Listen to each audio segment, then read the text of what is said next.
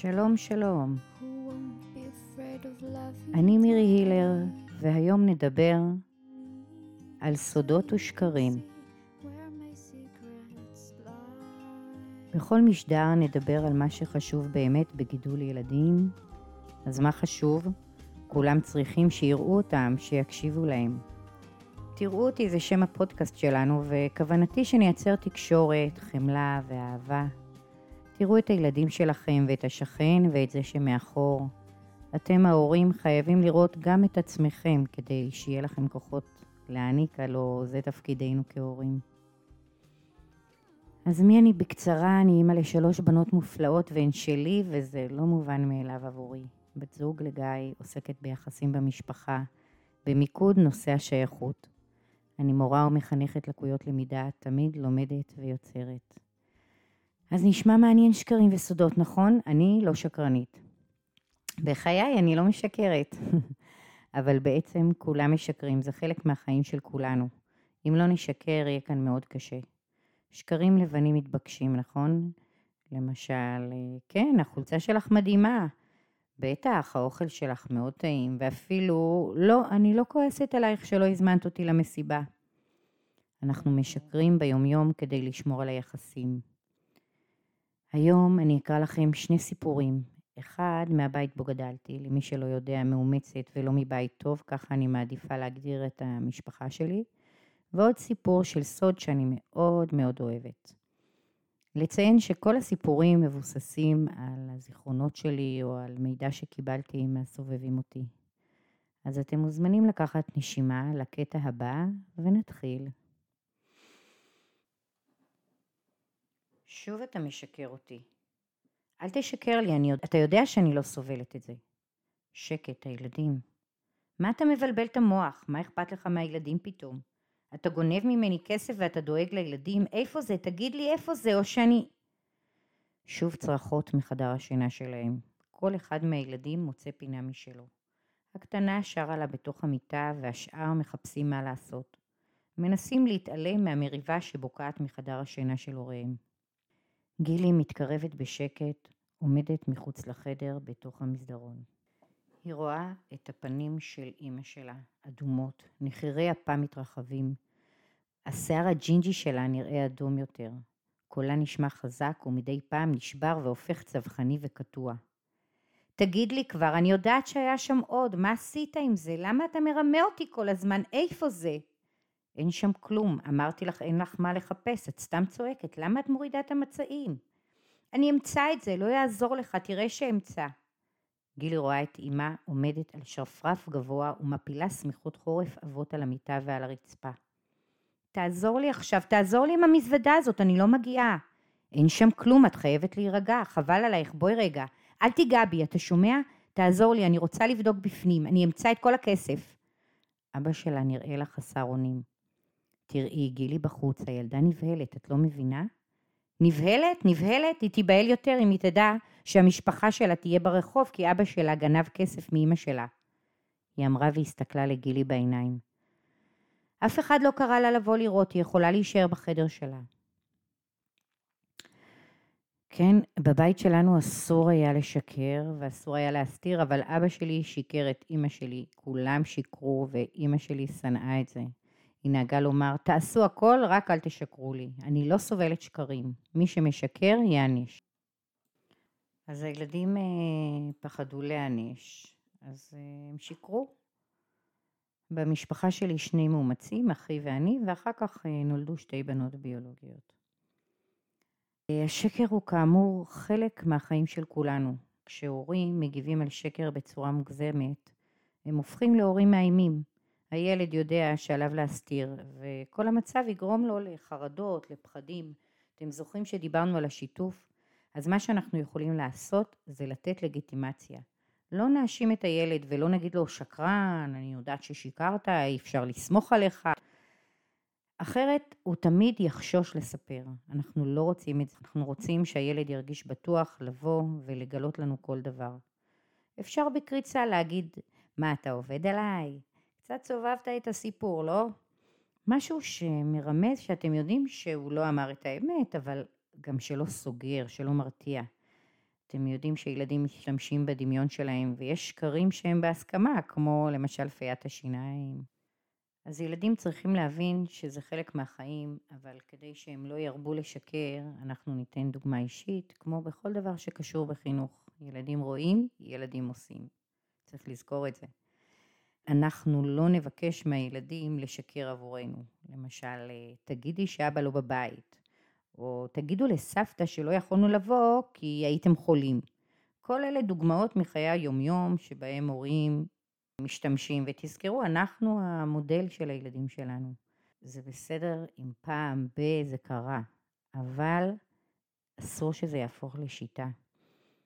וצריך לשים לב, אם הילד שלנו מרבה לשקר וזה מגיע עם אלימות או הסתגרות או לא נראה לנו שהוא לוקח אחריות ומסוגל להתנצל על מה שהוא עשה, אז זה, זה צריך לאותת לנו שיש כאן בעיה עמוקה יותר. וחברים, זה זמן להתייעץ וללכת לקבל טיפול. אה, עכשיו אני אספר לכם סיפור מרגש שכתבתי מתוך מה שידוע לי, והסיפור הזה הוא על אמי הביולוגית שהחליטה לשמור סוד, אבל לחלוק אותו עם... טוב, בואו תשמעו בעצמכם. אמא, אמא, איפה את? מיטל קוראת לאמא. אני כבר באה, מאמי, תסדרי יפה, תשימי מפה ואני מגיעה. סינורה מגיעה עם עוגה קטנה, נרות יום הולדת ומתיישבת על השטיח ליד בתה הבכורה. אמא, אמא, למי יש יום הולדת? הקטנה לא זכרה. סינורה מרימה אותה על הידיים, שתיהן על השטיח. ממי שלי, אומרת ברוך. את כבר ילדה גדולה, נכון? אז יש לי סיפור לספר לך. סוד? כן, סוד. את זוכרת מה זה אומר שיש סוד? שאסור לגלות? נכון. אסור שאף אחד ידע מהסוד הזה, רק את ואני. זה סוד טוב, ממי? זה סוד שמרגש את אימא מאוד, וקשה לה כבר לשמור אותו רק לעצמה. עכשיו שאת כבר גדולה, את בת שש, את יכולה להיות גם בסוד. יש, אימא, תגלי לי כבר, תגלי כבר. זה בגלל היום הולדת? כן, זה קשור לילדת היום הולדת, שהיום היא בת 11 בדיוק. מי זאת אימא? זאת אחותך.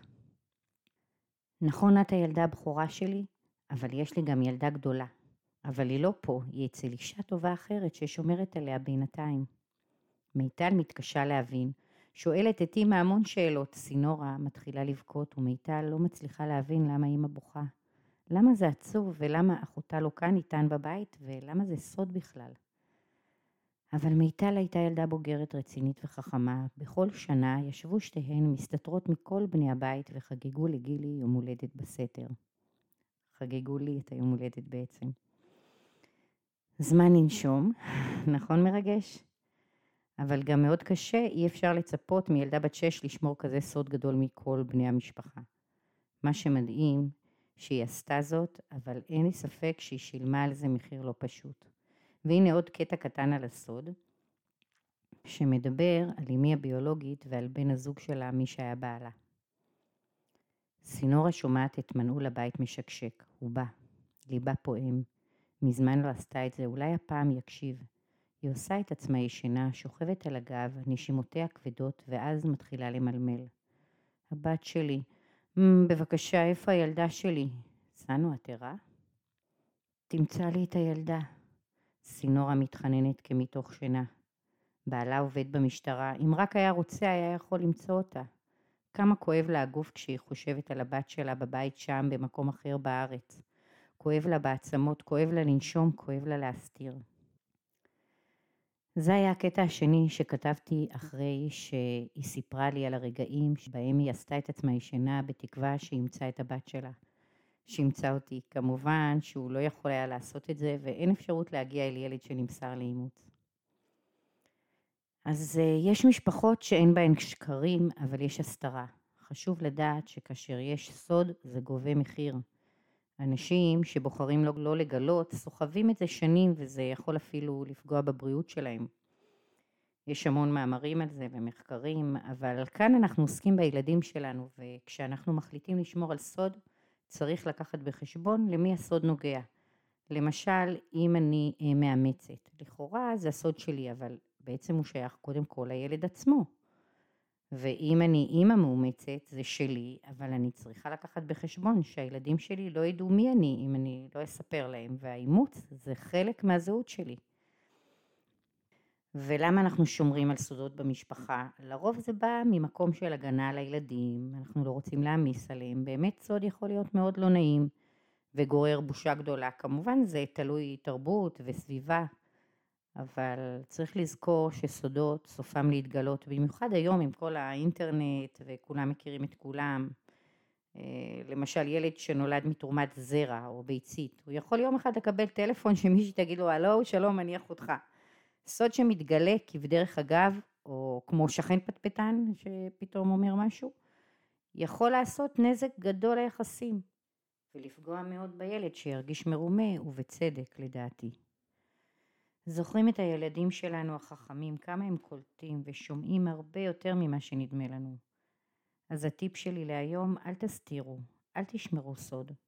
קודם כל, יש מצב שהילד יודע יותר ממה שנדמה לנו, כי הוא שמע רמזים, הוא שמע את ההורים מדברים. הבעיה היא שיש לו דמיון פורה, ובכלל, אם זה סוד, הוא מעצים אותו ויכול לקחת את הסיפור למקום קשה הרבה יותר ממה שהוא באמת. כשהילד ישמע בדרך מקרית, לנו לא תהיה שליטה על הדרך שבה הוא מפרש את הסוד הזה. וכשאתם מספרים, יש לכם יכולת להביא בפני הילדים את האמת גם אם איננה נעימה בדרך טובה, במינון שמתאים לגיל הילד. ועם השנים, כך הם גדלים עם הסוד באופן טבעי. כמובן, אם שמרתם סוד הרבה שנים והחלטתם לספר, תזכרו את מי שמסביב, כל מי שיכול להיות מושפע ממנו ותעדכנו אותו גם. ובעצם, מה שהכי חשוב לדעת זה שאתם יודעים הכי טוב מכולם. בכל משפחה יש דברים שמתאימים לה, יש דברים שלא מתאימים לה. כמובן, כל דבר לגופו. אתם כהורים מכירים את הילד שלכם הכי טוב. אבל תמיד לא מזיק לשמוע עוד דעות ועוד אנשים. אז עד כאן להיום. להתראות.